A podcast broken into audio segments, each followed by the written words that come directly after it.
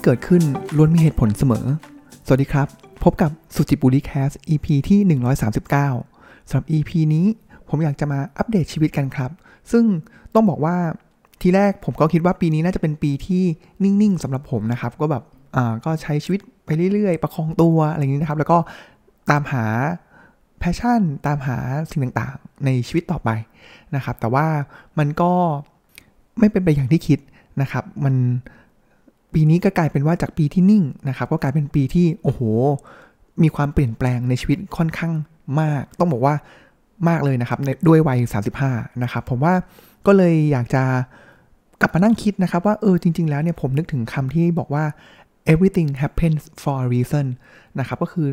ทุกสิ่งที่เกิดขึ้นกับเราเนี่ย มันล้วนมีเหตุผลเสมอนะครับ ก็ ย้อนกลับมานิดนึงนะครับว่าอะไรบ้างล่ะที่คิดว่าผมคิดว่าเป็นจุดเปลี่ยนสำคัญปีนี้ที่คิดว่า โอ้โหทำให้ชีวิตไม่นิ่งเลยนะครับ ผมว่าอันแรกเลยนะครับ หลายคนติดตามมาเนี่ยครับก็จะเห็นว่าผมเนี่ยก็กำลังจะกลายเป็นคุณพ่อนะครับ ก็คุณพัญญาผมตอนนี้นะครับ เดือนปลายเดือนมิถุนายนนะครับ ตอนนี้ก็อายุคันได้ประมาณ 18 สัปดาห์ได้แล้วนะครับ ก็กำหนดคลอดก็ประมาณเดือนพฤศจิกนะครับ อันนี้ผมว่าเป็นเป็นบิ๊กเชนในชีวิต เลยก็ว่าได้นะครับ แล้วก็อีกอันนึงนะครับ เดี๋ยวผมอันเนี้ยเดี๋ยวผมจะไปพูดถึงในตอนที่ 2 ของ everything happens for a reason เนี่ย ในครั้งหน้านะครับ EP ที่ 140 นะครับ ก็คือมันเป็นเรื่องของผมกำลังจะเปลี่ยนงานอีกครั้งนะครับ แต่จริง ๆ แล้วผมว่า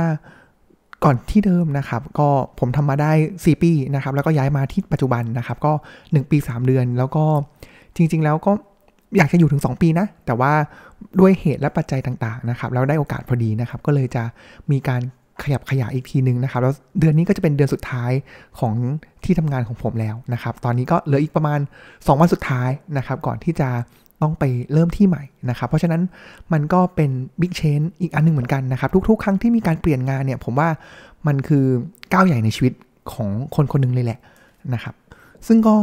ถ้าโดยมองโดยรวมก่อนนะครับ ผมว่ามันก็เป็นทามมิ่งที่ดีนะครับ เพราะว่าถ้าเกิดผมเริ่มงานใหม่เนาะปกติแล้วงานใหม่เนี่ยผมเริ่มเดือนกรกฎาใช่ไหมครับ แล้วปกติเนี่ยมันก็จะมีระยะ probation 4 เดือน ก็จะเป็นช่วงเวลาที่ผมต้องปรับตัวนะครับ เพราะฉะนั้นถ้าเกิดไม่มีอุบัติเหตุอะไรนะครับ ผมก็จะผ่านโปรในที่ทำงานใหม่เนี่ยก็เดือนเจ็ดแปดเก้าสิบเพราะฉะนั้นเดือนตุลาก็ผ่านโปรนะครับ ก็มีวันลาอะไรต่างๆได้นะครับ แล้ว ผมก็จะเริ่มเป็นคุณพ่อโดยสมบูรณ์นะครับ ก็กำหนดคลอดของลูกเนี่ยก็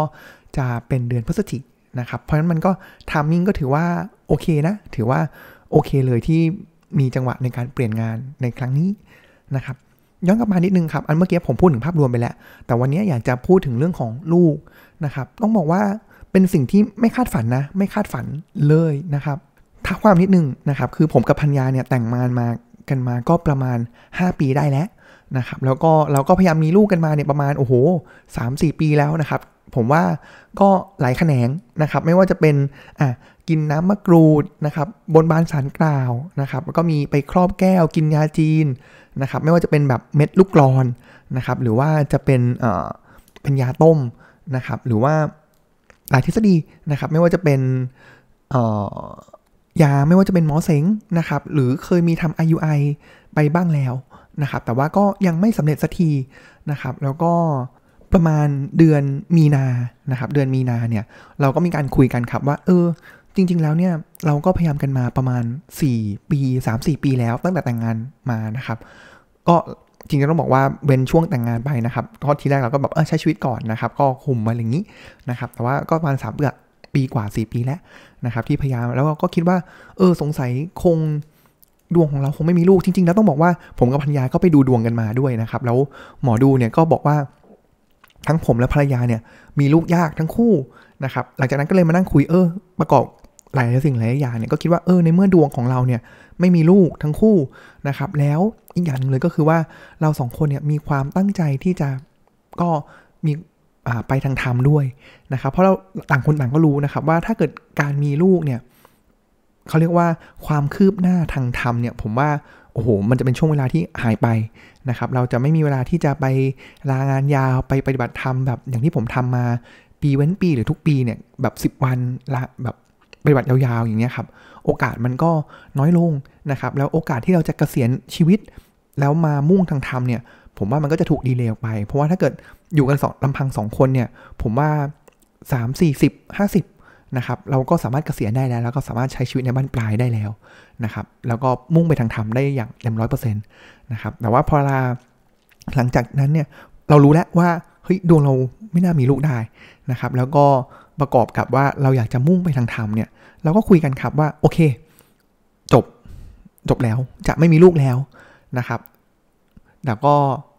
everything happens for a reason จริง ๆ นะครับ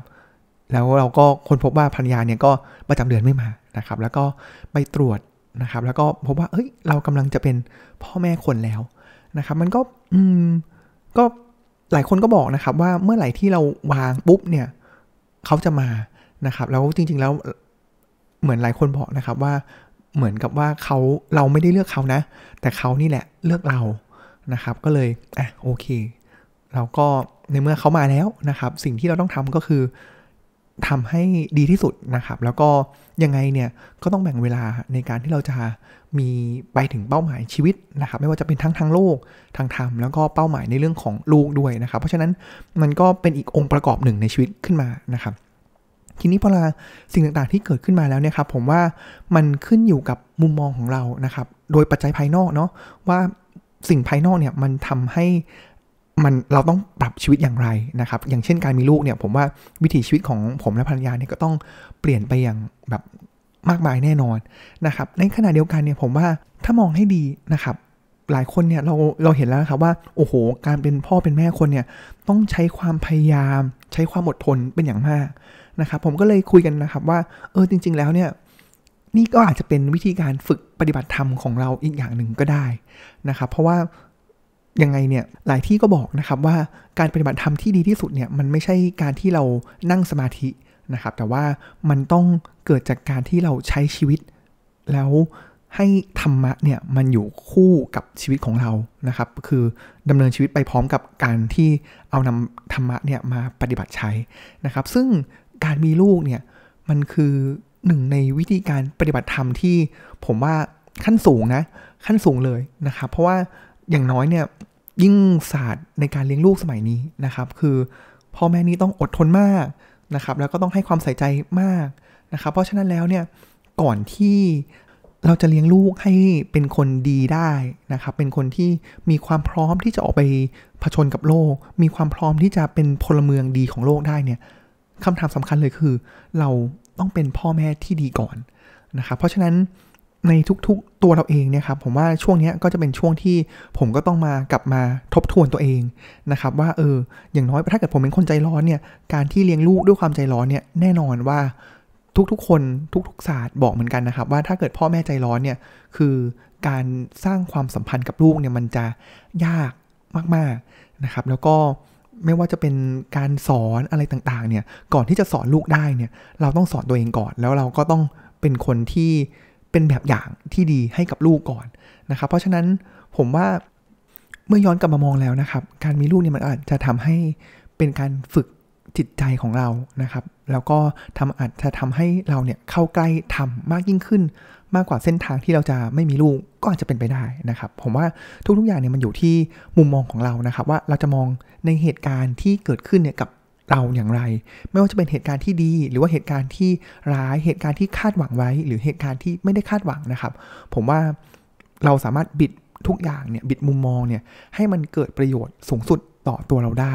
ในทุกๆเหตุการณ์เลยนะครับ ซึ่งอย่างหนึ่งช่วงนี้ระหว่างที่เตรียมตัวต่างๆนะครับ ผมก็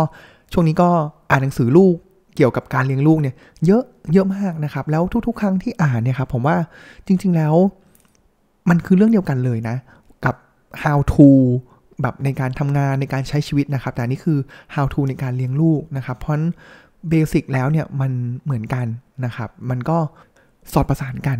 นะครับ ซึ่งผมคิดว่าหลังจากนี้สุจิบุริแคสเองเนี่ยครับ ผมว่าก็อาจจะมีคอนเทนต์ที่พูดเกี่ยวกับเรื่องลูกมากขึ้นนะครับ การเลี้ยงลูกต่างๆนะครับ แล้วก็น่าจะนำประสบการณ์ชีวิตเนี่ยในการเลี้ยงลูกมาเล่าสู่กันฟัง มากยิ่งขึ้นนะครับ ผมว่าจริงๆแล้วก่อนที่จะจบ EP นี้นะครับ ก็อยากจะฝากทุกๆคนนะครับที่ฟังนะครับ ผมว่าทุกๆอย่างจริงๆนะ ผมว่ามันอยู่ที่มุมมองของเราการที่เราให้ความหมายกับสิ่งต่างๆที่เกิดขึ้นนะครับ แล้วก็ผมว่าในตอนหน้าที่ผมจะพูดถึงเรื่องของงานที่ผมต้องเปลี่ยนสิ่งที่ผมเจอนะครับ ว่าเออผมว่าก็เป็นช่วงเวลาในการทำงานที่หนักหน่วงเหมือนกันนะครับ แล้วก็เออเราพอมองกลับไปเนี่ย เราได้บทเรียนแล้วเรา เข้มแข็งขึ้นนะครับ ก็อยู่ที่ตัวเราจริงๆนะครับ ที่อยากจะฝากไว้ใน EP นี้นะครับ ฝากผ่านฝากการเรียนรู้เรื่องนี้นะครับ ผ่านการที่ผมเนี่ยก็เจอเหตุการณ์ที่ไม่คาดฝัน เจอเหตุการณ์ที่เป็นการเปลี่ยนแปลงเป็นบิ๊กเชนในชีวิต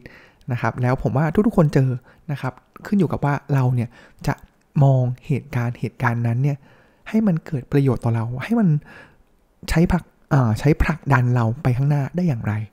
นะครับวันนี้ก็เป็นตอนสั้นๆ เล่าสู่กันฟังอัปเดตชีวิต